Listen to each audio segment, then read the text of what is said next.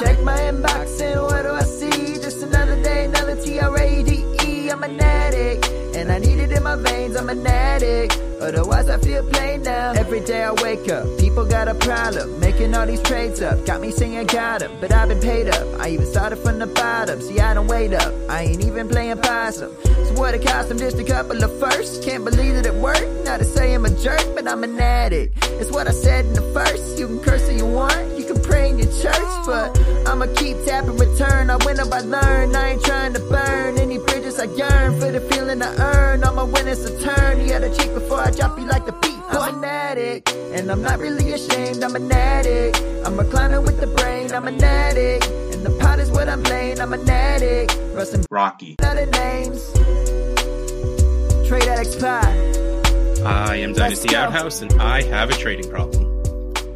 I'm Rocky Petrella, and I also have a trading problem. I'm Leo Pesiga, and I probably have more of a context problem, because for me, every trade comes down to context. So already he's sounding too smart for us, and it's not. This was yes. He's. I mean, don't get me wrong. I even in my tweets that I'm geeking out that Leo actually cares enough to show up. This is like the podcast equivalent about kicking your coverage. Yeah, for real. But we're not going to geek out too hard, because I still have to say, hey, everybody, and welcome to session 304 of the Trade Addicts Podcast, a proud member of the Dynasty Addicts Podcast Network, the DAP Network, if you will, and it feels good to do it again. We are back. I am back. They have always been here. Thank you, Rocky, by the way. And it's funny, like the off season, the non-point score season has been going on. Things have been happening. And then it's like, all right, Russ can actually come back this show. And there was nothing happened this past week. Yeah. Like nothing happened. The only thing I saw, and it kind of felt like worth talking about, is that Baltimore PD suspended Zay Flowers' case without any charges. And I guess that means something, right? Because like we had that, is something going to happen? But you know what? I'm getting ahead of myself again. Like let's invite Leo on and then have him sound too smart and not talk to him the rest of the show. I completely skipped over the interview. So Leo, why don't you let everyone know who you are, what you do, and where they could find what you do? So I'm Leo Pesiga. I've been playing fantasy football since the mid 80s. And Dynasty since the late 1990s, early 2000s. And most of my written stuff over the years is on Dynasty League football. And, I guest here and there. For a while, I was a little bit of a recluse, basically only showing up on Twitter. And now every other Thursday, I'm hosting a podcast with Kevin Coleman on a Devi Royal channel, and it's called Deciphering Dynasty. It's every other Thursday, and we kind of peel back the layers on dynasty strategy and kind of get my contextual fix a little bit through that podcast. And but that's pretty much where you can find me. And like I said, I've been around for quite a long time and pretty active on Twitter. I think most of your followers probably know where to find me. Yeah, and Leo pointed out that he's been playing fantasy forever. Frank's in the chat saying, did Leo use pen and paper? Absolutely. And yeah. Make the yes. Jokes, probably use like chisel and cave drawings. Yeah, absolutely. Yeah. It was USA Today. It was always Monday and Tuesday's paper because, to capture Monday night scores. And we had a software program that was pretty basic that we would just implement everything to and send out a real fundamental fax that would go out to everybody. It wasn't even an email. It was a fax that we would send out on, Wednesday morning with the updated standings. All right. So kids, a fax is picture like an email over a phone that just prints out of a printer, just in case. So I got into the fantasy community at this point, it may be about 10 years ago. Actually, I know for a fact it was about 10 years ago. And I started trying to consume Dynasty content before I actually started playing Dynasty, because I don't know if it was just me, but I know it's a lot of people that like Dynasty seems like such a big jump from redraft. Like, I don't have time to do that year round. I can't handle that. So I'm like, all right, let me do this before I jump in. And one of the first things I found was Leo on Twitter and on a, host guesting on a podcast. And I learned about The Notebook, and, I'll let Leo talk to The Notebook in a second. And it was just like reaffirmed how terrified I was of Dynasty. So, and then what really funny is like, well, Leo, you know what? Tell everyone about The Notebook. Yeah, it's such a great idea, and me and Russ are too lazy for it. We could not do it. Yeah, well, I feel bad that it terrified you, because that is never the idea or the impetus behind The Notebook. I mean, basically, and actually The Notebook stems from Redraft and just carried over to Dynasty. All it really is profiling tendencies of your league mates, because your league mates generally find comfort in certain repetitive patterns, whether it's how they draft, how they trade, how they set their lineups, how they negotiate the trades. And because they're comfortable in certain patterns and being repetitive, it's kind of easy to just profile. And I always recommend, because it can be daunting if you're in multiple leagues, to just pick one league, your favorite league, and just kind of track some pretty basic stuff from the other league mates in the league. Like, for me, fantasy football really comes down to having a strategy, implementing that strategy, and then evaluating that strategy. And you really can't evaluate anything unless you track it, unless you understand the reasons why you're doing something. So even in this day and age, at this stage of my game, if I were to make a trade or I were to implement a process, I'm still writing down the whys behind it, because I need to know whether the process works and I just made a bad choice, or whether the process is broken. And the only way, again, to understand that is to know the reasons why, the I's and the T's as to why I was doing this. And that's, The Notebook, like I said, it started in Redraft. There were a bunch of guys. I had one guy in the first Redraft league I did that practically fell asleep every draft. And what he would do was he would keep one ear open. And if somebody happened to mention a player's name under their breath, they would pop up and pick that player. And so, again, those tendencies just kind of revealed themselves. And then as I started playing Dynasty, because league mates, practiced those tendencies year over year over year, it became an easy tool to identify patterns and know how to take advantage of certain situations. Yeah, and the dedication, the patience, the actual, I'm throwing air quotes up here, knowing what you're doing and following a process. If I didn't use my sarcastic voice heavy enough, like, I love every time Leo tweets out something along those lines, and I'm just like, process, right? Is just clicking buttons for fun process? Because it feels like it is, and most of it's in jest, but really, yeah. It's just a lot of it's one of those things where you're like, that's the right way to do it. It's like playing poker. Everyone says the best poker players, you play the table, you don't play your cards, you play the other people you're playing against. And that's why I'm terrible at poker.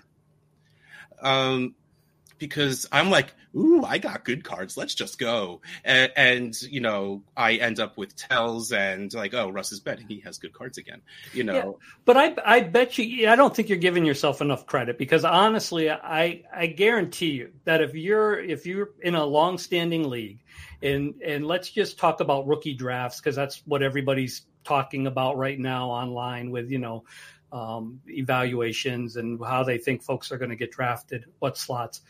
I guarantee you that if you are up against a particular league mate, particular manager, and they've sniped you 2 or 3 times in the past, or they tend to evaluate players the same way you do, you get a sense, you already know, if you're picking 1-7, that the player you probably want is going to go at 1-6, then you may make some adjustments and say, I need to get to 1-5 if I can, because that guy or that gal always picks the person that I have on my board. We evaluate the same. So if you have that situation, that's that's basically what the notebook is in simplified form. You already, I'm sure there's somebody that you trade with that you know that the initial offer is going to be awful, or the negotiations are going to be like dragging through mud, or this person is always active and will make a great deal. You know who those folks are. You know what, you may not have it written down. You may not have it profiled out in layers, but you will have an idea. And that's, again, that's the fundamental basis of what understanding your league mates and their tendencies is all about. Yeah. And speaking of league mates and people that I'm in multiple leagues with, I need to voice my upsetness with you about your dynasty disciple, or I call him your dynasty son, Zach Reed. Mm-hmm. He's too good, and I don't appreciate I don't appreciate how much information he's taken from you and used it against me. Well, I'm never going to say a disparaging word against Zach. So my son says that he's my twin brother, and that my long lost twin brother. And I think there's some truth to that. Yes, you are both wonderful people. And now I'm going to stop brown-nosing and ask you, what are some of the best and worst trades you've made in Dynasty? Oh, Lord. I've made a lot of bad deals. But again, it's learning from that and trying to improve. One of the trades that I still remember, there were two that were awful. One was the draft class that Nick Chubb and Sony Michel were in. 18. And I remember trading back one spot thinking, well, I don't mind picking who's ever left. I had a deep running back stable at that time in that particular team, and I wasn't too worried about which of the two was there. And Chubb went one with the trade that I made, and I ended up getting Sony Michel, and I regretted that for, a solid 4 or 5 years. Another one that I remember that sticks out as terrible was I was much higher on Laquan Treadwell than I should have been. And felt that he was going to be a worthy of the high pick that he was in rookie drafts that year. And right after the draft, I remember somebody had offered me Michael Thomas and a future first rounder for Treadwell, and I had turned it down. So just because I have a lot of dynasty experience, and I've certainly gotten a lot of success and accolades over the years, I make just as many mistakes. And again, it's learning from that and just processing those misses. There's been quite a few trades that, I've made over the years that were definitely positive. But those, the ones that you win don't stick in your mind anywhere near as much as the ones that you lose. Wonderful human brain, always just pushing the negativity forward. Mm-hmm. But come on, let's palate cleanse. There's gotta be a good trade that you remember that you're just like, I don't want to brag, but. Yeah. You know what? I focused on the negative ones just because I really didn't have any that stuck out as being, really positive. There were a few. I'm trying to think. I remember getting Stephon Diggs early on for relative peanuts. A couple of trades where I moved some really late draft picks and was able to snag him. Late, even though the draft picks I want to say were like 4th and 5th rounders, and I was able to get him late 2nd, early 3rd in a couple of leagues the year he came out. But yeah, there's nothing really that resonates as, oh my gosh, I really won that deal. Yeah, it's so frustrating that way. Like you want to be able to be like, yeah, I did this. Wait, no, what did I do? I have to have made good trades, right? Like I can't think of any. Yeah, I was going to pull out a couple of the old notebooks and look through them as I was, prepping for the show, and ended up getting sidetracked and was like, oh, I'll think of something. And now that I'm on the spot and have to pull something out of the old noggin, it's just those great trades that. What I'll have to do is I'll have to go through the notebook, and I'll have to mention the podcast, and I'll have to go, since I couldn't think of anything on the podcast, here's a couple that actually happened that now that I've gone back and looked, here they are. That's what you get for trying to prep for our show. That's what it is. My mistake. I will never do that again. Never. I don't do it. Rocky. We don't. Yeah. Do it.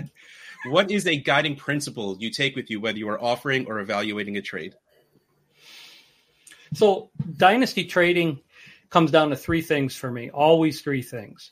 And it's, first of all, you have to find the variance. I talk about that a lot on Deciphering Dynasty. You have to know the variance, whether it's buy or sell. You have to be able to identify that and able to move the needle in a particular direction.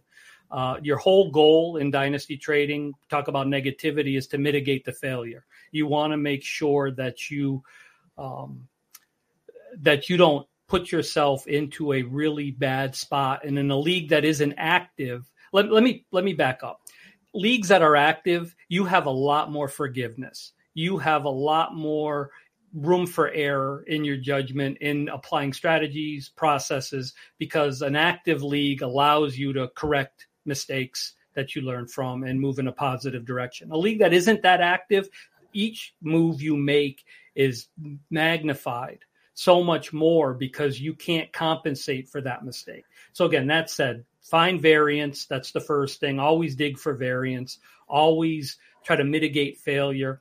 And whether that's adding a second or a third or an additional draft pick, whatever you need to do to mitigate that failure. And then the last thing is what we talked about already, is track tendencies. Have an idea what door to knock on before, as you're crafting that deal. Craft a deal knowing that this is the bait that's going to get that particular league mate to potentially bite. Do I have Kirk Cousins? Yes. Should I trade him to Rocky? Yeah. Exactly. So, but yeah, those are the three things that I pretty much try to apply across the board when it comes to dynasty trading. We have Frank in the chat saying, let's just have TA episode 305 be Leo reading a notebook for 90 minutes. I was actually thinking that I might bring one to the expo this year just to have it, put it on display while I'm there in Canton. Make a display case. That could go down. That would be part of fantasy football history right there. Like the first notebook, just get that up there. And then we'll have to find a USA Today from the mid-'80s. Just and that will be the one everyone talks about. We had to wait for USA Today. It was that one. That one. All right, well, like I said, there was no real news to talk about. So we have trades, we have listener questions. Leo, which do you want to do first? Well, let's work through the trades. All right. Trade Addicts leagues are 12-team, Superflex, PPR, tight end premium with 1.75 per tight end reception and 0.05 points for return yardage in all of them except for TA1. And we have TA1 trades. So let's jump in. The first one is, oh man, I forgot to write a player down, but I think this was you, Rocky. I thought so too. I was like, wait a second, I had to go. I remember being like, it was a running back, and it was a running back that was like, eh. And so I completely forgot. So it's Jalen Hurts and Chris Godwin for Lamar Jackson, and I believe it was Javonte Williams. Yep, Jalen Hurts and Chris Godwin for Lamar Jackson and Javonte Williams. Well, that certainly changes the notes that I had written down. Yeah, you missed on that one. That's why you don't prepare. Absolutely. Good call. All right. Well, originally I was like, well, that's kind of a no-brainer. As much as I like Lamar Jackson, I would take the free wide receiver because otherwise it's so close. Adding Williams to the deal, I would lean the Lamar side. I think that I would rather Godwin comes in at like wide receiver 30-ish, and sure, he might have an up year next year, but I would rather take Lamar and take the running back, especially looking like he'll go into 24 healthy and ready to rock right out of the gate. So for me, it would be Lamar and Williams. Yeah, this is super close to me, and this is almost pick your poison. I have Hurts ahead of Lamar, but like, eh. And I have Javonte ahead of Godwin, but eh. Like, so this really does feel like whatever makes you happy, whichever you really want. So I guess I would take Hurts and Godwin because I value the QB more and I value wide receiver over running back, though knowing this will be the year I'll do this trade, and then this will be the year Javonte like does what we've been waiting for him to do, and then I'll just cry about it. but I am going to guess. I'm going to guess you. I don't remember. Did you actually trade away Hurts and get Lamar and Javonte? I did. So, because yes, you're a Hurts guy and you're a Javonte guy. So I needed to just try and think about which direction you went. I know, yeah. But I guess technically trading down a quarter. Like you, I have like Hurts at like 3 and Lamar at like 4 or 5, yeah. Something like that, yeah. So, yeah. I think Andrew Hall actually sent this to me, something similar, and we kind of tweaked it a little, but I'd rather take the upside swing on Javonte, still only 23. And I'm not sure Godwin has any more significant years left than Javonte might. So I might as well I think there's a bigger chance for a value upswing too with Javonte. I've been saying since the injury happened that I thought 24 was the year that we'd actually, he'd be fully recovered. And if he's ever going to be a thing, it's going to be this year. So, the downgrade, if you even want to call it that, was minimal to me. So, yeah, I'd rather have Javonte than Godwin. It's basically what it came down to. Makes perfect sense. You and Andrew making good trades, ruining the show, and not giving us anything to argue about. So this next one is the reason I love and will always type trades out the way they come through MFL. MFL puts them in position and alphabetical order. So I'm starting off reading a trade with the name Matt Breda, and that makes me happy. So this trade is Matt Breda and Dalton Kincaid for Komet and the 110. All intents and purposes, Kincaid for Komet and the 110. What do you think, Leo? I'm taking Komet and the 110. And I mean, Kincaid and Komet are almost the same age, even though, you think Kincaid might be younger. And the 110, especially in a super flex league, is going to hold some nice value, right? You're probably talking Troy Franklin, Xavier Worthy, Brian Thomas, maybe J.J. McCarthy in that 110 slot. So to me, it's a tight end swap, and I will benefit with the 110 and do it pretty happily. I totally agree with Leo there. I'm not... I like Kincaid, but I'm not 100% convinced he's ever significantly a better fantasy asset than Komet. So I'll take the 110 with Komet pretty easily. Komet's never going to be an elite tight end, but he's fine. He's a low end tight end one with maybe upside for a little bit more than that. And Kincaid's, he had a nice rookie year, but I'm not convinced he's like our next superstar tight end. Well, so I'll take the pick. The only thing I would add, the only variable that made me even hesitate a little bit is simply the continuity that's going to take place in Buffalo with Kincaid. I mean, you're talking about a new quarterback probably in Chicago. True. You're talking about the 9th overall pick, right? In addition to the 1st, that could probably be a wide receiver, which could shake the dynamic of that offense a little bit. So there are some variables in there, but again, it all depends on this time of year. Trading is difficult to begin with because you've got a draft coming up that's going to change depth charts. You've got offensive coordinators and coaching changes that just recently took place that you don't know what the impact is going to be, how substantial it's going to be going forward.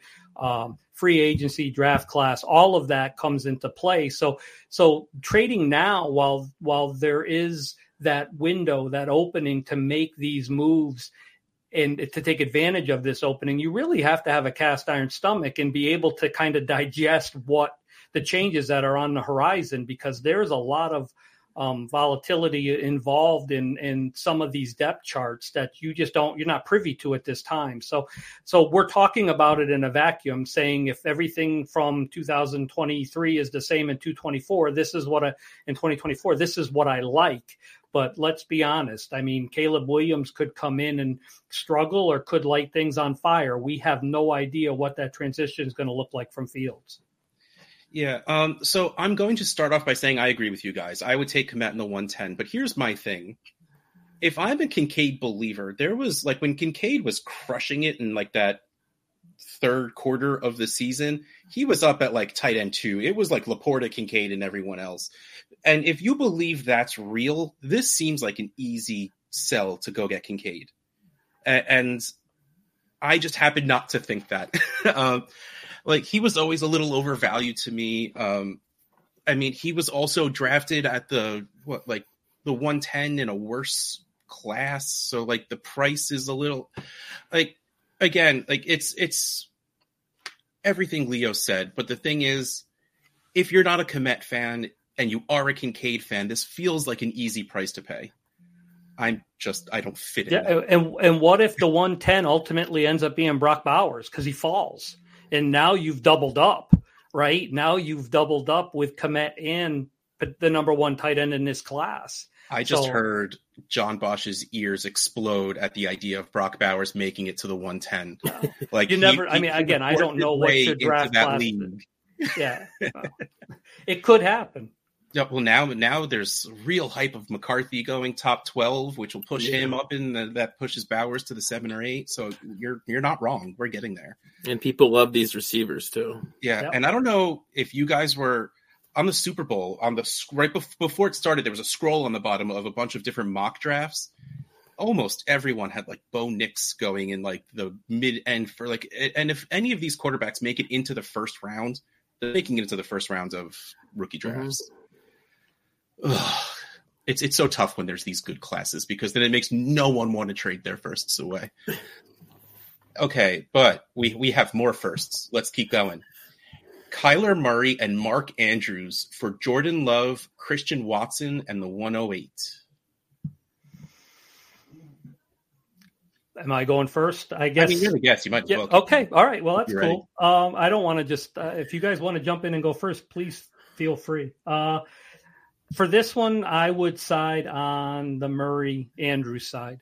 I would rather have – I think Mark Andrews comes back strong next year. Again, there's continuity in Baltimore. I'm comfortable with him producing at a high rate, even though he's going to be 29 and 24. I still think you get another 2 solid years, 3 out of him production-wise. Kyler Murray, to me, is really – no different than Jordan Love. They're almost the same age. And the thing, Jordan Love is carrying, what did I say the other day? Like sardine insulated. The school of dynasty thought right now is to have a lot of value placed on Jordan Love because he was a darling this year. So I think he's carrying a little bit of inflated value.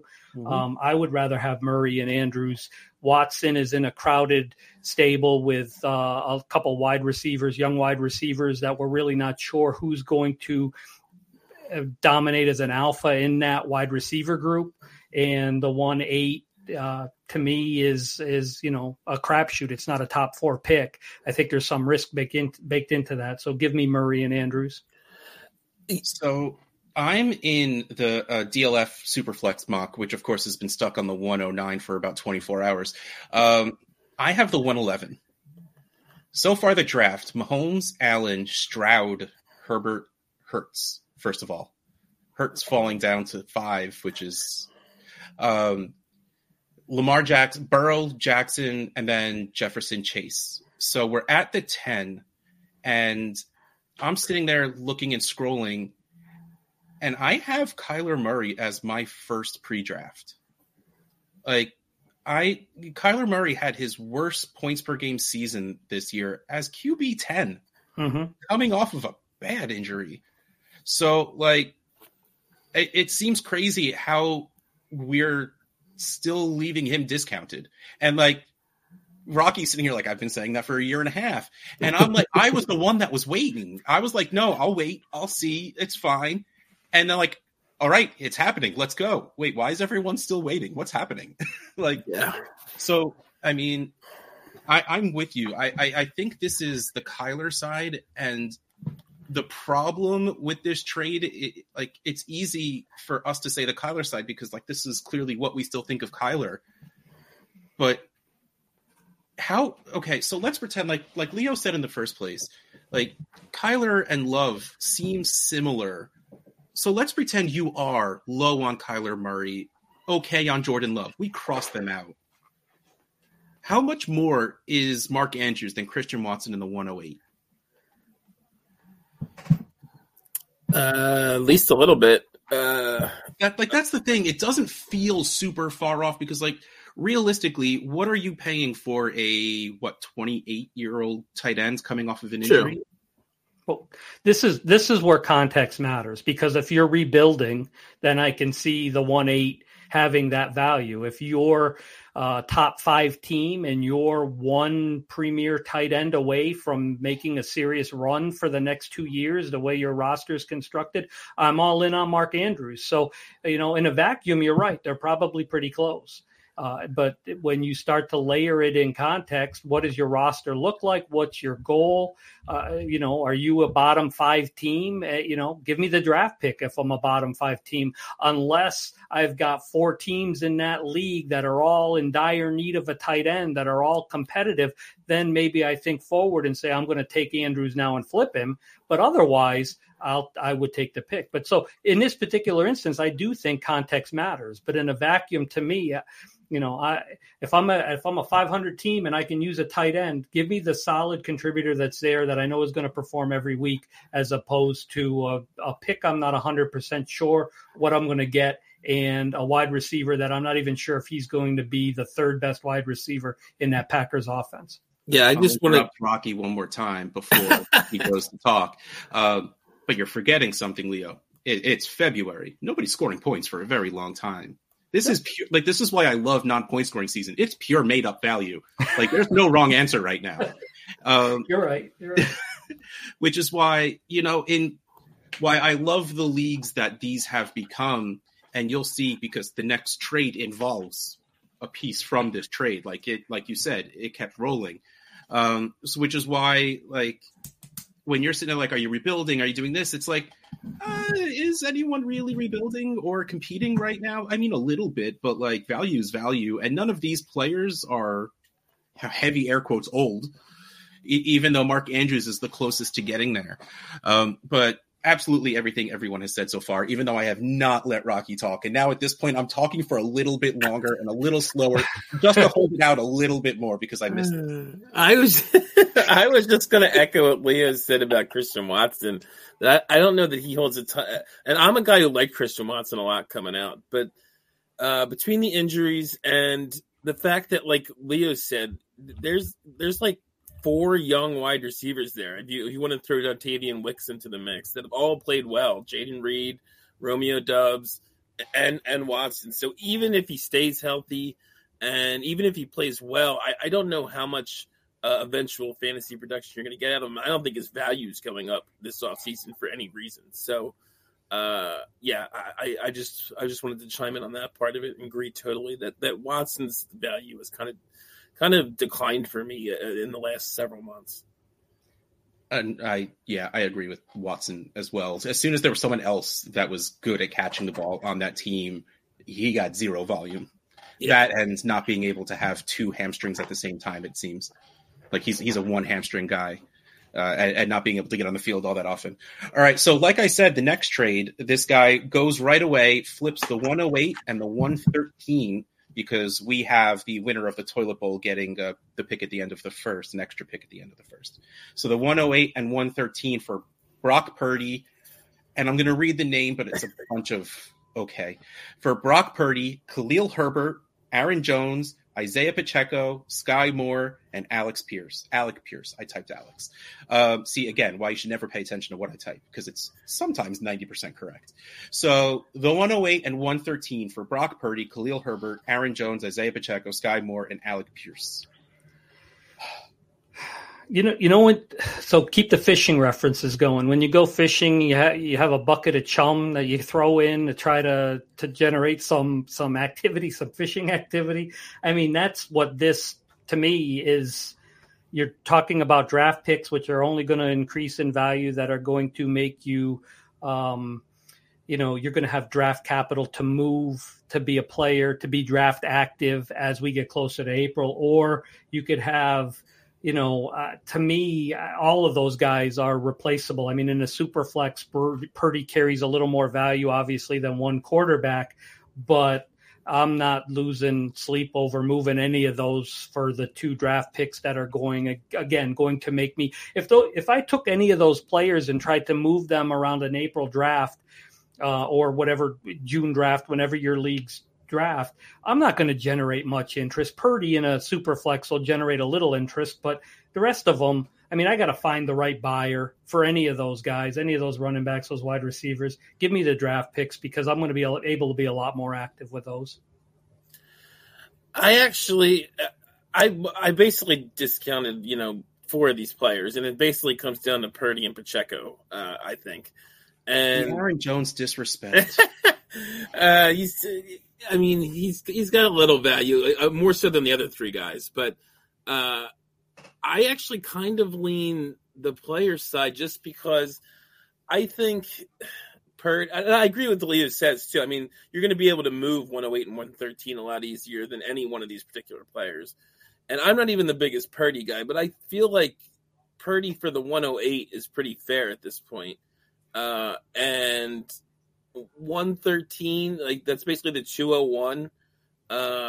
Let's throw Jones in there for Pacheco and Jones. I think that's pretty good value, actually. So the two running backs that could produce decently well, one of them's still young. So I kind of lean the players value-wise, but it totally makes sense. Like, again, with context, that one team is trying to sell off players for picks because they're rebuilding, then I totally get it, but I would lean the players.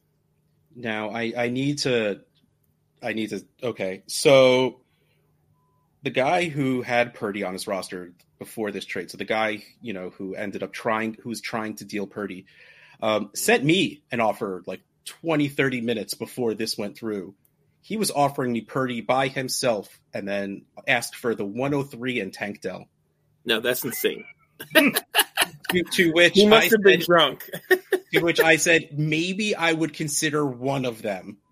And then he comes back like 10 minutes later with Purdy for the 103. And I almost wrote, I was wrong, but I just rejected it because I was like, wasn't going to comment. It's not really, but I really was trying to think of what I value Brock Purdy at. And the truth is, I think it does come down to that 107, 108 area. At this point, the top three quarterbacks going to three places that, all right, the Patriots is probably a awful situation, but Chicago isn't an awful situation, and Washington isn't an awful situation. Like, so I think I might put the top three quarterbacks above Purdy at this point because Purdy's good and is in a great situation. I don't know what goes on more than past this year with or what even into this, because Ayuk is on his fifth-year option, but things don't seem to be going great between him and San right now. Definite trade fire there. Yeah, and it seems like cap might start being an issue at some point, but it's Shanahan. He's great in that offense. It doesn't super matter, but the thing is, what's Purdy's ceiling? Like, it's easy to say that he finished as QB8 in points per game this year, but he's still QB8 this year was the 21 points per game. That's usually QB12 through 27. Like you usually have like 21 to 19 points per game is like almost every other quarterback besides the really good ones. So like, honestly, I probably put Purdy in like the top of that top tier, which is that 107, 108 area. So that being said, sure, if you want to give up the 113 for two running backs, you'll be able to put in your starting lineup. I guess I don't want to do it, but I don't hate someone that wants to. So this trade is finer than it probably looks just because like they just kept clicking buttons. They're like, who do I want to who am I gonna drop to make room for these draft picks I'm gonna make, and let me just give them to this other person. Yeah. But yeah, so that just made it seem a little worse, but the trade is fine. All right, so now let's move on to Trade Addicts 2. And I love when things work out so easily. Jerry, who is a dear, dear, sweet friend, goes into the group chat and says, I will give the 201 for any 25 first. And I'm like, I'm bored and I want to win this league next year. Okay. So I sent my 25 first for the 201 and he just accepted it. So that was the trade. 25 first for the 201. And I will put into a little context in that for what we know right now, this is going to be an astronomically better draft class than next year is going to be. So to me, the 201 will hopefully be better than the I'm going to be a little realistic, the 110, 11 or 12, because I can't win Trade Addicts leagues. It happened once just to give me the taste. And I'll never get it again. But so I'm sitting here at 201, which first of all is where I drafted my boy in 2020 over and over and over again. So when I hear heavy wide receiver class with QBs pushing down some wide receiver talent, I'm like, I'm going to get me my next T Higgins. And I want all the 201s in every single draft. So I was just like, yeah, sure, fine. I feel like trading. Let's do it. And it went. It was fine. Yeah. I like it. I think that so for me, usually the way I gauge it is if I'm moving a current second for a future first, if it's going to be 1, 2, or 3 in the second round, I'm making sure that first is on, even though things can change, even though that team that's potentially rebuilding could end up being the Houston Texans and all of a sudden playing, outseating their expectations. That can happen. But I still like to see what the roster is. So if I'm moving 2-1, 2-2, 2-3, I want it to be to a team, a future first that I think is going to be a top 4 or 5 pick. After that, I have no problem at all moving anything from 2-5 and lower for a future first, and I don't get too particular about it because, again, it's all about being draft active. I like to be – and so even with a class that isn't projected to be that good, I think that there are certain players that come out of the woodwork. We tend to overinflate because those folks that have draft picks want to build – engagement and want to have value attached to them. So we tend to pump up draft classes regardless of the overall talent. It just happens every year. So again, 2-5 or later, I don't care. Top of the second, I want to make sure it's going to be a good pick. So in this case, if you think your first round pick is going to be 9, 10, 11, or 12, then you made out really well, I think, getting the 2-1 this year, especially with the depth at wide receiver. And we have the chat going off about how great they think the 25 class is going to be now. So, they're saying RB heavy. They're saying RB. Yeah, RB. Yeah, it happens every year. I mean, it's secular, right? We talk about it being terrible, then it's great, and then when the draft class hits, it's terrible. I mean, we just tend to go through cycles every year with every draft class, and that's why it's important not to listen to every single voice that's out there, but, have a few trusted voices that you think do a really good job discerning overall talent and kind of plug into them as you start to weed through your evaluations. Yep. So let's move on. TA3, the many times talked about Jordan Love and Drake London for Zach Charbonnet, Quentin Johnston, the 112, 206, 209, and 210. One more time. Jordan Love and Drake London for Zach Charbonnet, Quentin Johnston, the 112, 206, 209, and 210. I'm going to go first because I'm already talking way too fast. I get rebuilding. I get wanting to break down some assets. I get wanting to get young and get draft picks, but this feels quarters for dollars. To me, this, even if you're rebuilding, Jordan Love and Drake London are fine pieces, I think, for rebuilding.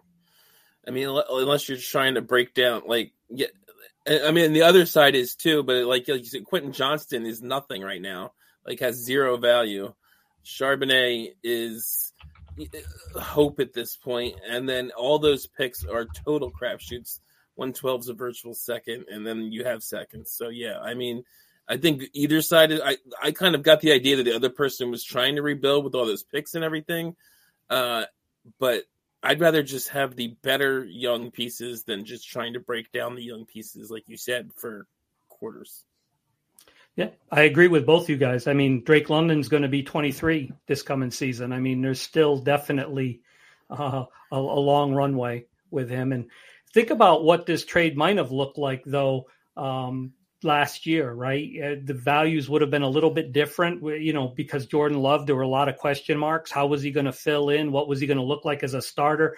Quentin Johnston was the darling, sleeper pick that there's so many people liked him and thought he was going to do so well in with the Chargers. And, if you're talking a first round and 3 second rounders, that package probably looks a lot different if we're looking at it last September as opposed to, today. But today, definitely, I would rather have Jordan Love and Drake London. The end. Sorry, Dustin. We love you. Next, let's move on to TA5. So this is a me and Frank trade, you know, the Frank in the chat. And he messages me earlier, like this morning, and he's like, hey, man, our trade going to make it into the show? And I'm like, I don't know. I didn't put the sheet together. Probably. And then he messages me like 5 hours later. And he's like, hey, man, you know, if it doesn't make the show, I'm not going to be offended or anything.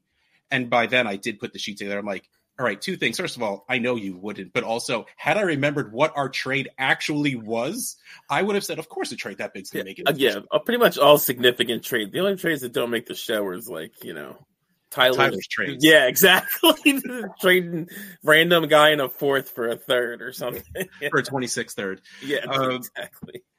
I remember doing a deal with Frank, and I remember having fun with it. We went back and forth a few times, and I remember it being, I thought it was of significant players, but couldn't for the life of me remember what we did. So I was just like, maybe.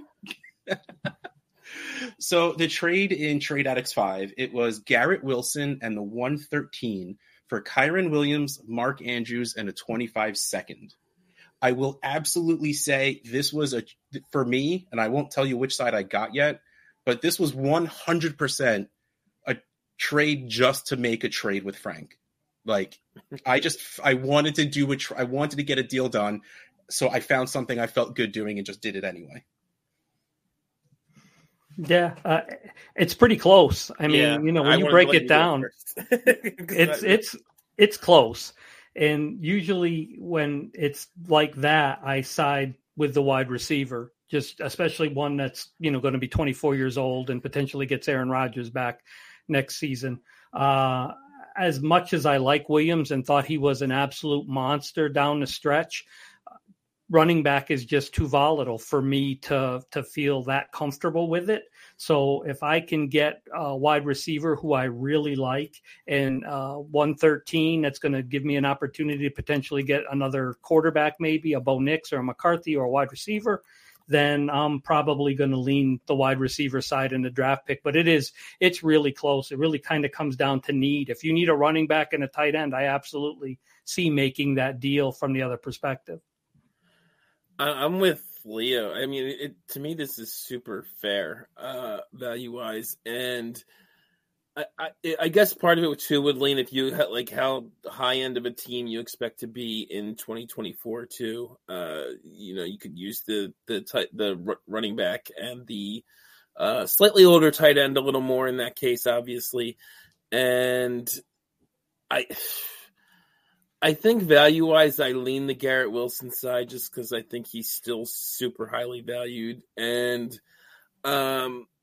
I can see a little worry for Kyron this year. I mean, I don't think anyone expects him to duplicate last year. So, I mean, we could see him even be an RB2 depending on how things go in terms of actual production by the time the year rolls around. So, I think I lean Garrett Wilson, but if I had Kyron Williams and Mark Andrews and I was a team I feel like it's going to be like top 3 or 4 next year, I think I'd have a real hard time moving them. Well, just to give away which side I got, regardless of what my team was last year, I just gave myself a violent push towards competing. This really came down to, like, I forgot what he originally was coming after. Like, he wasn't coming after Garrett Wilson or the 113. It's to say he was coming after anything. I think he updated his trade bait. That's how this started. And I'm like, all right, let me send Frank an offer. He's been in the league for like 2 weeks and I haven't sent him an offer yet. This is silly. And I don't remember how we went back and forth. And he, again, didn't have Garrett Wilson or 113 involved at all. And there was an old wide receiver, I can't remember who it was, that I was just like, I don't want that guy. I think it was Steph Diggs. And I'm like, I don't know. I'm taking a step back on Diggs right now.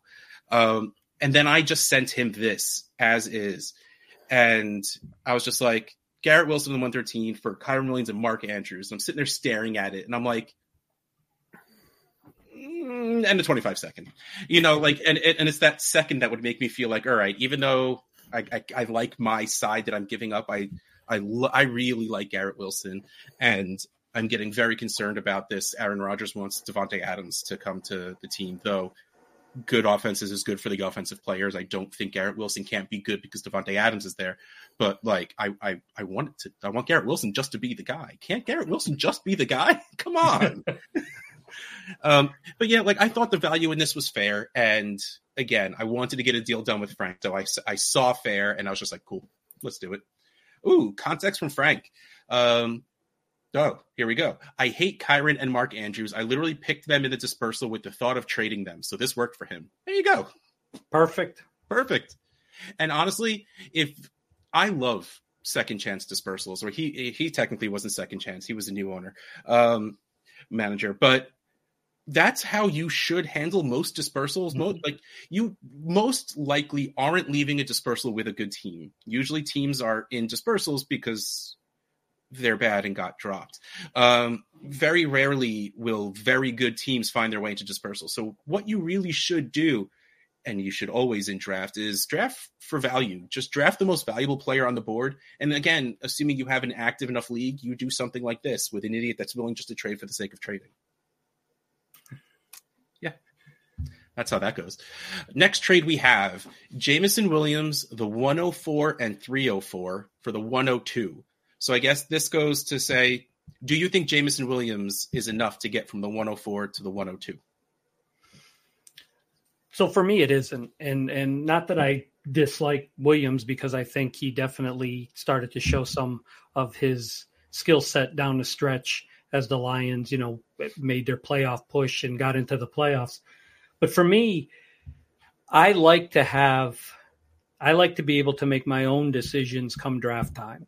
And having the 1-2 really comes down to my conviction for the top of that class. I don't want to have to depend on the player that I want falling. I want to be able to get the player that I want. I also want to have the most valuable chip going in case I want to make a trade. So for me, dropping down two spots, unless I have Marvin Harrison and Malik dead even, and I'm comfortable either way, I want to be able to dictate terms. I want to be able to go quarterback if I want. I want to be able to take whichever wide receiver I want. And so for me, I need, in order to drop down even those two spots, because I think there is a slight teardrop after two, I would need more compensation for that. Yeah, I'm always fine dropping down a pick or two in a tier, especially when is a much better phrasing. Like the beginning of the year before, with Garrett Wilson and Jamison Williams, who else was up there? Drake London and Treylon Burks. Like I could have gotten any of those four and just been happy about it, So, like, in there, I was always willing to go back one or go back two. My thing is, in this, like, this is like last year's class where it's those three quarterbacks. And usually you knew which one you wanted of those three quarterbacks. And I feel like this is one of those things where that drop from 2 to 4 is probably just worth more than Jamison Williams. And that's really my sticking point of this. Like, I'm cool if you want to drop back. Usually that's what everyone loves to do. Everyone loves trading back. I'm at the point where I trade up because I'd rather make a decision that has better odds than multiple okay decisions, because I'm terrible at making multiple decisions.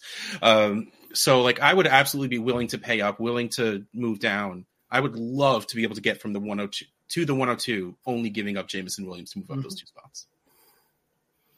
I agree. And hey, man, he's here. This was also Frank. Context for this one, it keeps me in a tier I wanted. I think the 102 versus the 104 is a crapshoot. So, yeah, I'll take a shot on Jamison and a dart throw in the first, in my eyes, for a very similar player. And that makes sense. I mean, it really comes down, like I said, to your conviction about those players. If you have four players in your top tier, then you're not really making that big of a sacrifice to move down two spots. It all depends on how you feel. If you feel there's a drop and I want to control my own pick. I mean, we talked about when you open the show, we talked potentially about worst trades. And I told you the one that stuck with me through the years was trading back one spot and losing out on Nick Chubb and going with Sony Michel. So, I mean, those things kind of stick in your head. And if the choice at 1-2 is Marvin Harrison And at 1-4, you take Malik Neighbors instead, and you have them in that same tier, then fine. And it's a great bump to get Williams, and you're good. But otherwise, there's, you know, there's a difference. And if Marvin Harrison is a tier higher for you, then keep the 1-2, or you want Jaden Daniels, keep the 1-2 and drive, you know, the emphasis yourself instead of relying on somebody else making the pick for you. I love other people making decisions for me, just to put it out there. That's why I married the woman I married. That's why I find myself working for specific bosses. It's just, yes, please just tell me what to do. It's fine. Just keep it. Yeah. All right. What's our next trade? Scroll. Let's dive down to Trade Addicts 11. Kyler Murray, the 211 and 302 for Bryce Young, Christian Watson, 112, 208, and 209. Yeah, give me Kyler Murray and 211. I'm fine with that. I'll take the bump from Kyler Murray. I'm not out on Bryce Young. I think, you know, based on his draft stock and what we saw in college, I think he's a decent buy cheap. But that, to me, I would rather have Kyler Murray and know what I'm getting at the quarterback position in a super flex, and paying the rest of that is fine for me.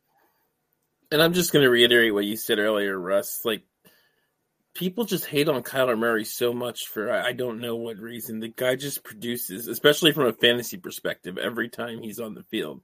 And he should be healthy now. Yeah, this isn't enough.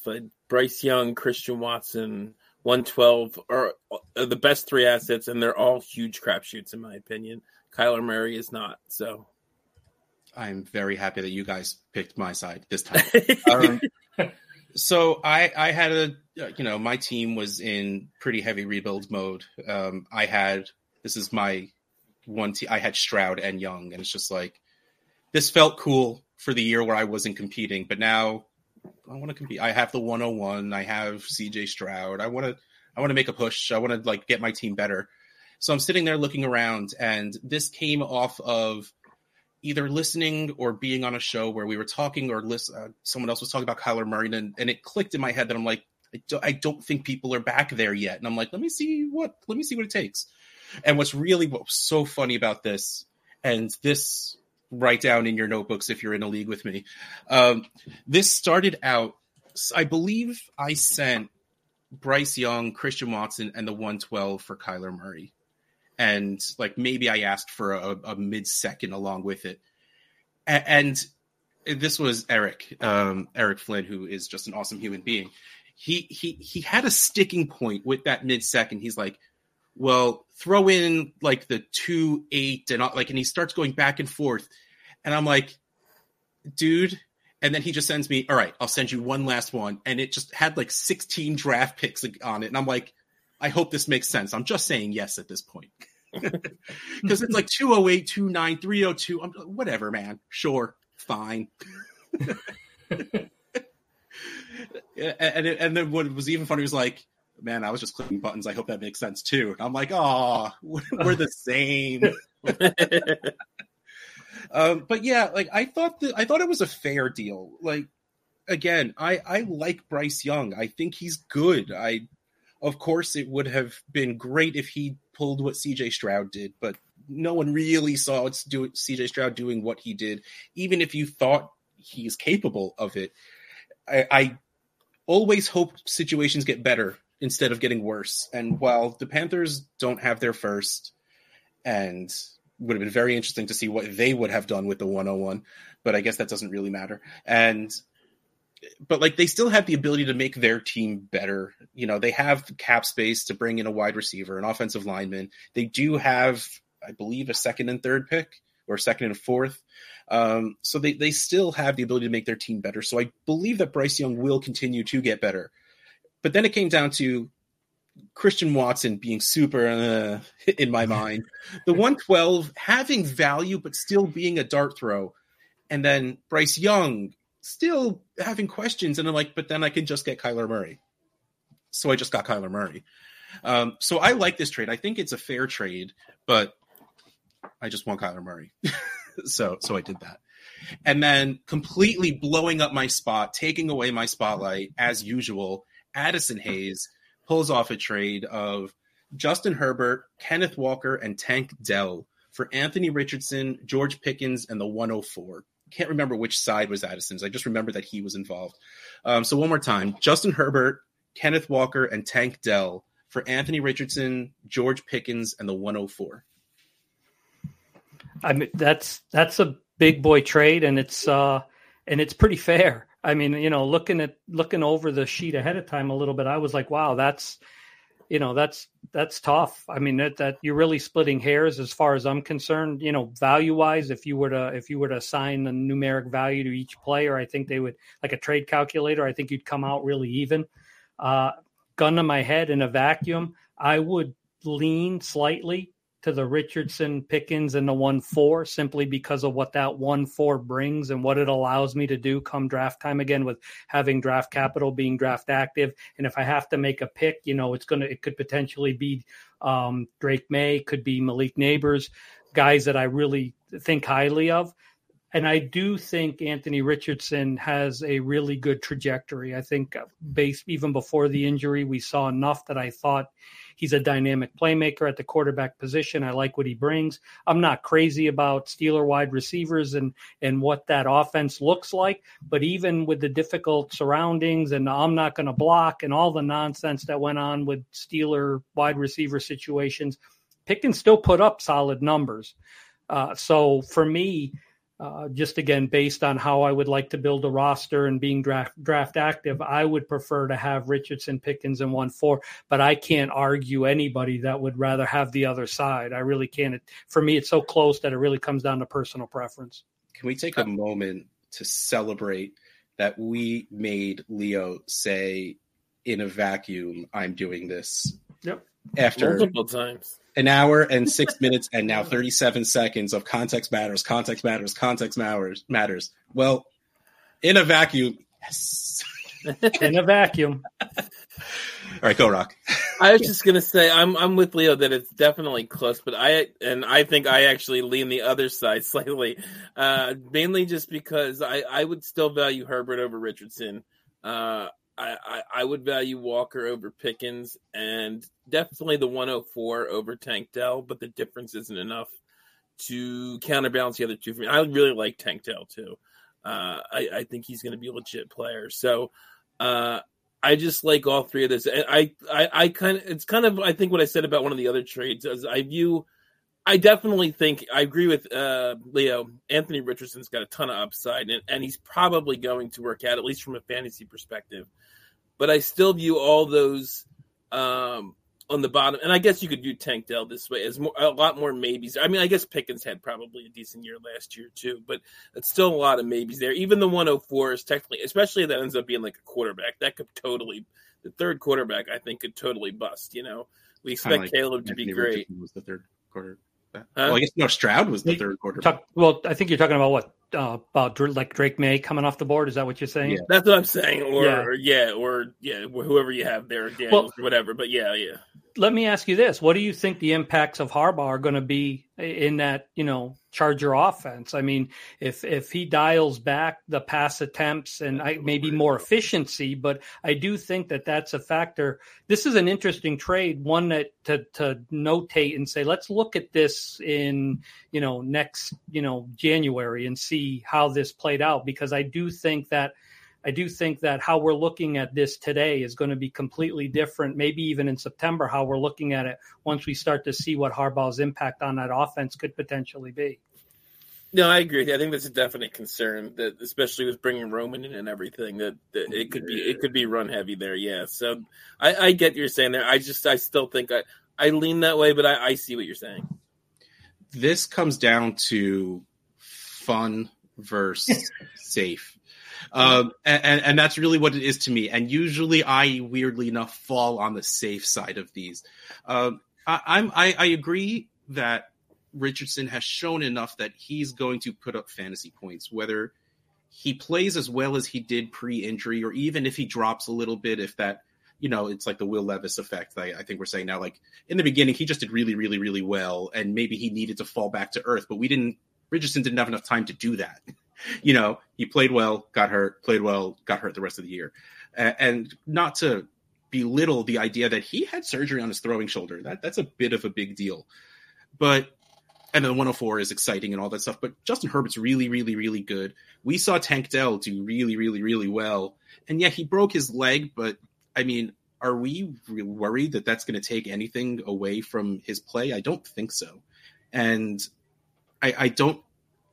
This is going to sound, I mean, I've said this before, and it might sound like a little mean. I think it's just easier, especially in this draft and free agency class, to replace Nico Collins than it would be to replace Tank Dell. I don't think or know that either of them will get replaced, though I would love for T. Higgins to land in Houston, just because I want him to catch balls from CJ Stroud.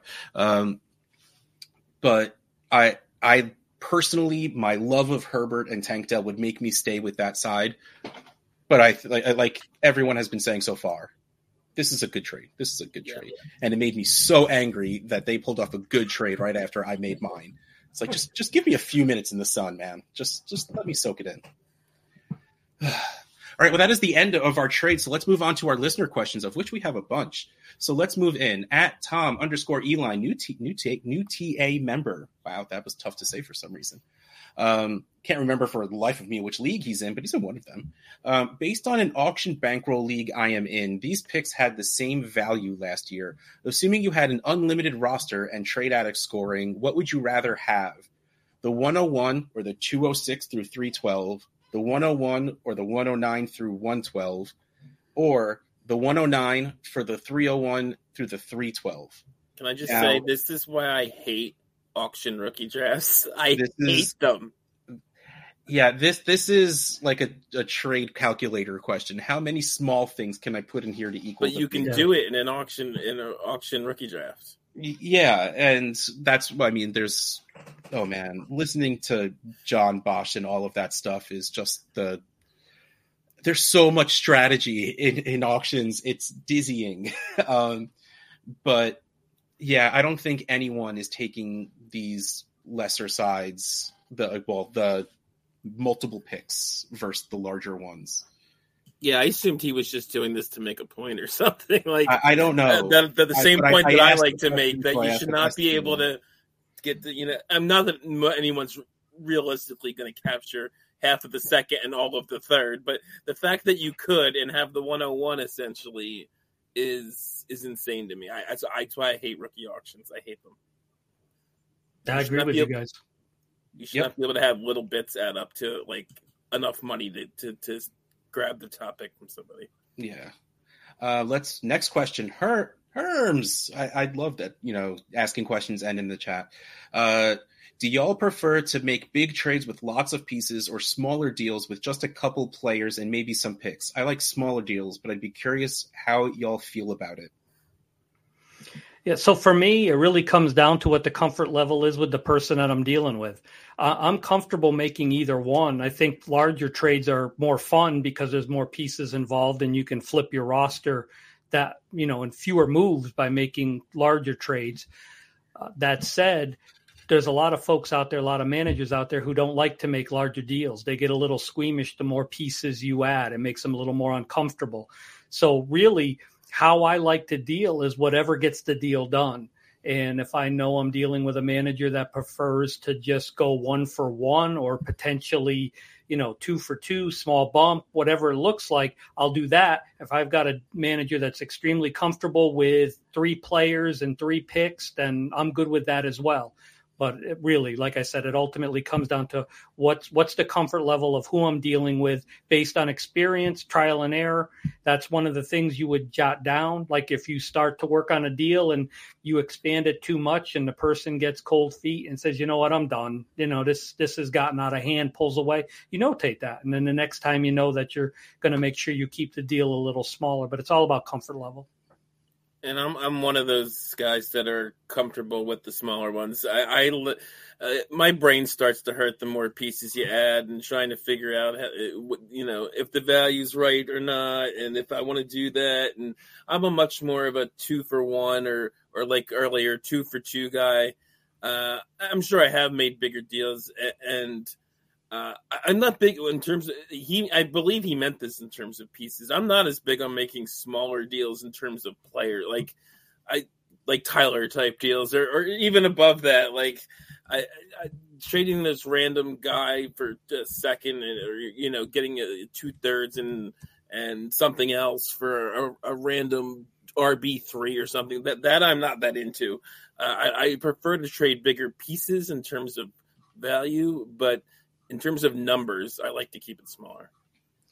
Yeah, and with me, it's like what Leo said. It's whatever really works.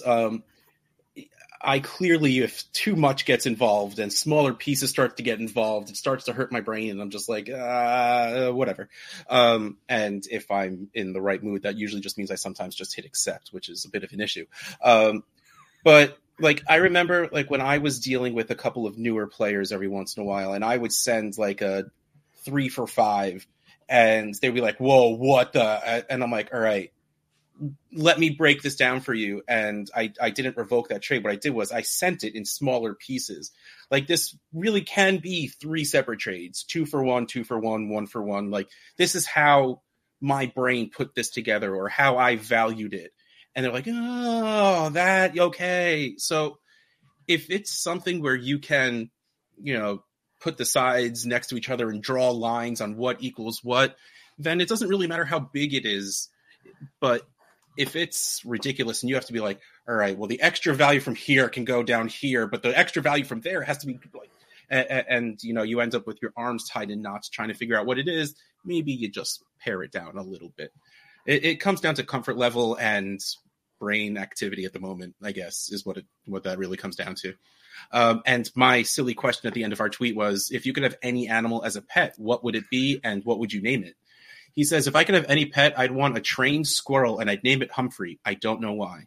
You don't need to know why. That's a fantastic name for a squirrel. And by the way, I never had a squirrel, but when I was like 12, we had a beagle named Humphrey, by the way. I have no idea why my parents named it Humphrey, but my friends have squirrels that they're not pets. They're practically friends at this point, because they'll leave, you know, peanuts and stuff out in front for them. So they just sit on the steps and squirrels come and hang out with them. It's awesome and terrifying a little bit at first, but it's super cool. But before we move on, I need to know, Leo, if you could have any pet. Now, I didn't have the space in the tweet to say it could be ridiculous, but the animal would be nice. Like, you can get a lion and not worry that it's going to eat you. What if you can have any animal as a pet, what would it be and what would you name it? I'd get a Siberian tiger, and I would name it Zeus. Love it. That's epic. You have a lot to make me come up with an answer for this, because I have no freaking idea.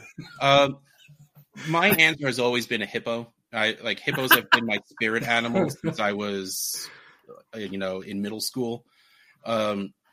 Just fat, lazy things that for some reason can run 20 miles an hour, and while are complete vegetarians, kill more people than sharks. It's like, yeah, leave me alone and everything's absolutely fine. Just leave me alone, man. And I would name my hippo Hank. And I could really be convinced on almost any name that starts with an H, because I need the alliteration of like Hank the Hungry Hippo. How about this, Russ? I'll get a little capuchin monkey and have it sit on my shoulder, and we'll call it Abu. Love it. Yes. Perfect. That is perfect. Yes. Ooh, man, this is a night for questions from new TA members at B Hillman 42. I'm a fan of the red panda. Adorable, by the way. Red pandas are adorable. Something about when they get intimidated, their way of trying to act intimidating is to stand up straight and put their hands in the air. They make themselves bigger, so they literally just like, and they're like red raccoons. They're adorable. Clive Bixby would be his name for Modern Family fans, which is not me, so I don't get that joke. His question, what would be the perfect scenario for the fantasy community with the Bears pick at 101? Would you rather they keep it and trade Fields, or trade the pick and keep Fields? From a fantasy perspective, if I could wave a magic wand and have it be a certain way, I think I'd have them trade Fields, draft a wide receiver at 1-9, and either with the package they get back from Fields or somehow with their draft capital, work their way back into the late first and grab a second wide receiver so that they could add Caleb Williams and two wide receivers from this class to go with DJ Moore. I would love to see what that offense would look like in three wide receiver sets with Cole Komet and Caleb, quarterbacking that squad. And then you move Fields to a team that doesn't have some quarterbacking stability, like maybe Pittsburgh, where all the rumors are. Yep. Potentially you solidify that offense a little bit more than what they've had, and all the way around the fantasy community would benefit from that. Can I just steal Leo's answer? Yeah. I would also say I wouldn't mind Fields in Atlanta as well. That could be fun. Yep. Well, in the chat earlier where they were trying to solve the NFL's quarterback placement issues, I said Russell Wilson to Atlanta, please. I want accuracy beyond anything else in that place. Like that's what we need. Herms is saying that is a great Modern Family joke. Cool. I'm glad it landed. I will put one little pinch in here. I want the Bears to trade down to 2. I want Washington to trade up.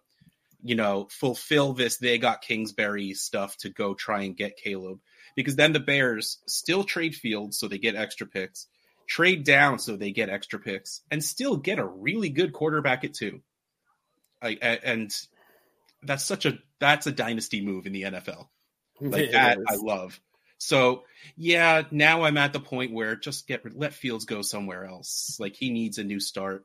For a long time I was on the boat of just keep Fields, man. I like Fields. Let him stay. Now I think we're done. I think it's time to move on and let him try somewhere else. But I think regardless, it's going to be interesting. Like even if they keep Fields and trade the 101, they're got it. Like Leo was saying, they have to beef up the rest of that offense.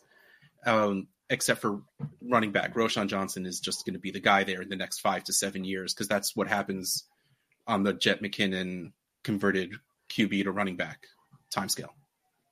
Gotcha. I'm here for it. Next, Ronnie A. Evans. Oh man. What the heck is a generational talent? We get at least one guy with that label every year, often multiple. Are we using that term wrong?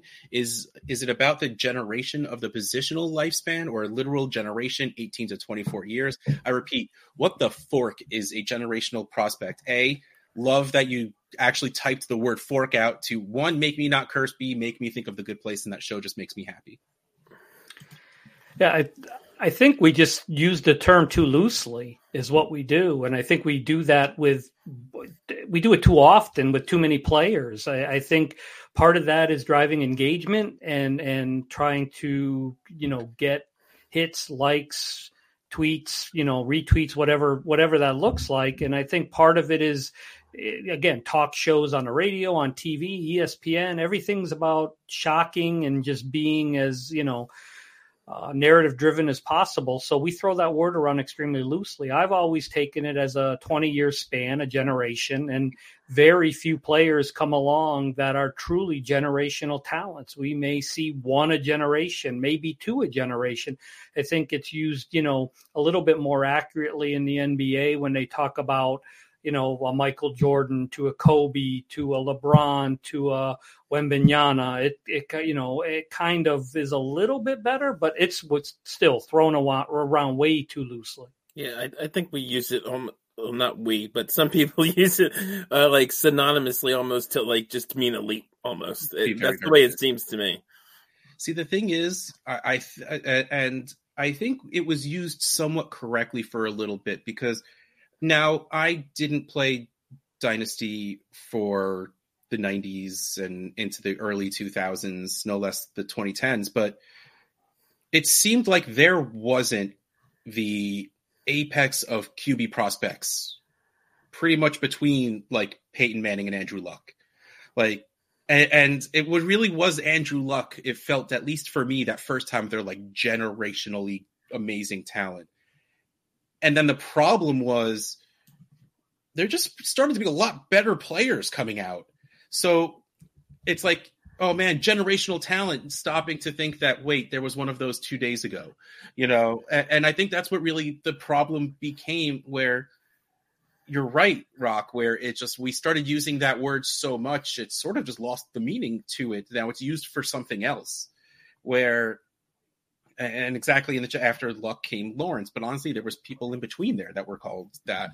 So it really just became an overuse of the word, because I think people just got more talented as time went on. Yeah, and I think you can say you have elite prospects every year, but generational kind of has a different connotation that people are not putting to it anymore. They're, like I said, I think they're basically using them almost interchangeably, instead of generational should mean like the elite of the elite of the elite over the past like 10 to 15 draft classes. All right, next question.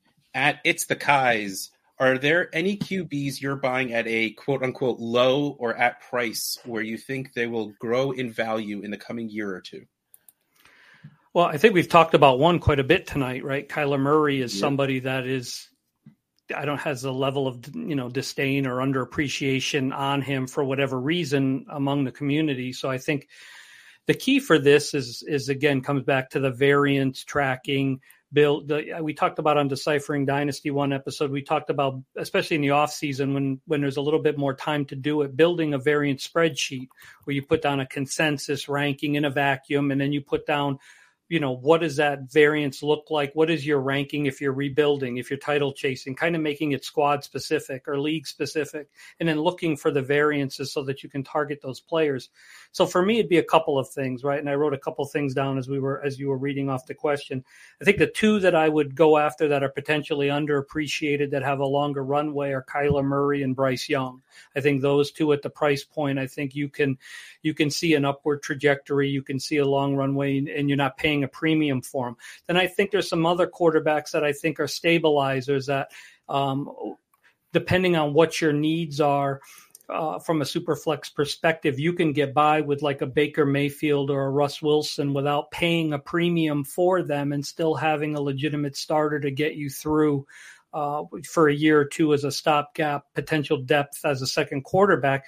Third quarterback I'd mention, who I'm not super high on, but I do think he's got probably the largest variance in front of him, is Deshaun Watson. What does he look like when he's back under center for the Browns for a full year, healthy, potentially, you know, has his issues worked out, and he's ready to contribute for, you know, 16, 17 games and produce at what we've seen him do before with Houston. So I think those are kind of the targets I would go for. Underappreciated guys at the moment, like Bryce and Kyler, stopgap guys like Baker and Russ, and then potentially Deshaun Watson for maybe the biggest swing in overall production for 2024. This is the bad part about having smart guests on. They steal the good answers. I agree. But I did have one other one I was going to throw in there, and he's not low right now, but I think he has – I'm going more with the second part of the question, where I think he has potential for growth and value. And that's the guy we talked about just a couple questions ago. I think Fields, if he moves on, gets in the right spot. I think I just looked on DLF's January ADP, and maybe it even goes down a little bit because of all the uncertainty surrounding him. I don't know. But he's at QB 12, which, again, is not low, but I think he definitely has potential to rise up big time, especially if he produces in a new spot. I always like the talent. I liked him coming out, and he's got the rushing ability. So there's always a high ceiling there. It just depends if he can get in the right spot with the right coaching, with the right players and all that stuff. So I definitely think there's growth potential, even from QB 12 for Fields, if he gets the right landing spot. Yeah. I'm going to real quick echo the Bryce Young thing, because I think, honestly, you can probably, in a rookie draft, get Bryce Young for this second tier of quarterbacks at like the back end of the first. And if that's the case, the answer to me is Bryce Young, because he was drafted that early in the NFL in rookie drafts for a reason. One bad year on a terrible team doesn't change that for me whatsoever. My other answer is one I don't even think I like this answer, but the possibility of value shift for Will Levis can be gigantic if it pays off in this new, what should be very pass-heavy offense. Yeah. It always helps to be throwing. Is Hopkins a free agent or is he still there? Because that matters a bit.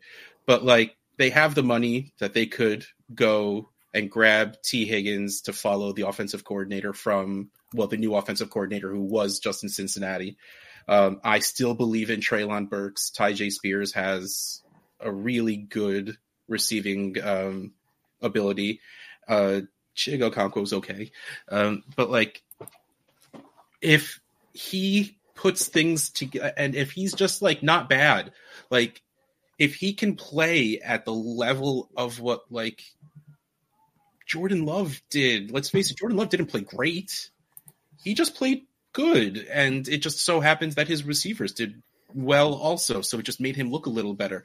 So if in a pass heavy offense, Will Levis can play well, like I don't think you're spending a first to go get Will Levis right now.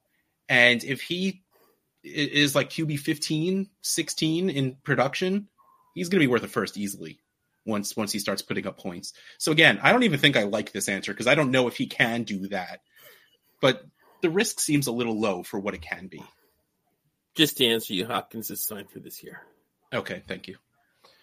We're going to make this our last question because we hit an hour and a half, and Frank even said we could save his for next time. At Buffer9442, when selling high-valued players, what is the best way to maximize your return? 1, put them on a trade block and let offers come to you, or 2, send out your own offers to multiple managers. If option 2, how do you balance sending fair offers with getting the best return? So I think league history comes into play because sometimes putting them in trade bait and making it known to the entire league is beneficial. My experience has been that generally fills up with players that you really could care less whether you move or not. And it just ends up being just a bunch of wasted time. Now, your leagues may be different. That may be a great way to do it. If there's history with that being successful, then utilize it. It's a tool. That said, making trades is like muscle memory. The more you do it, the more comfortable you get with it, the better you'll be at evaluating. I don't think trade calculators are a bad tool to kind of give you a perspective. There's a few websites out there that offer, a point value system for players by position, wide receivers, it'll list the top 50 and it'll give you a dollar amount for each one to try to build a trade. I think for me, the best way to get it done has always been to figure out what's beneficial for two squads. I hate to just say, hey, I'm looking to move this guy. What do you want to give me? And I hate when other managers email me and say, hey, what do you want for this for this player? What I like to do is check the other rosters. If it's a 12-team league, let's look at the 11 other rosters in this league. Let's look where the vulnerabilities are, where the weaknesses are. Let's look where my strengths are, and let's try to build a deal that is beneficial to both squads. And again, as you start to put these together, ask. That's what this podcast is about. That's what Twitter is about.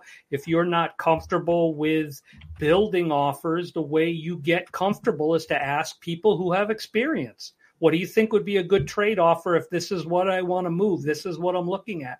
DM, get in chats. There's Discord. There's plenty of good, valuable resources out there.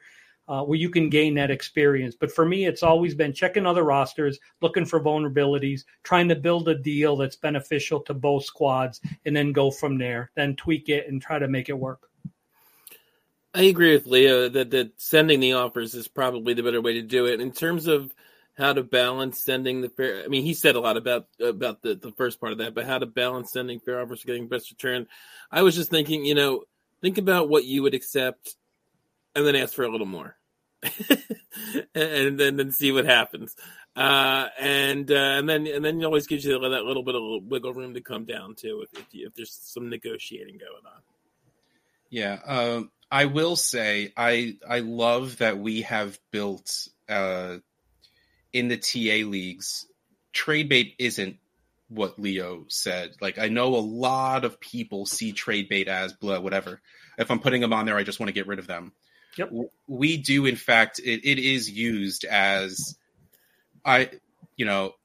I want to make some trades. These are the players I want to trade. Of course, we do have a few people.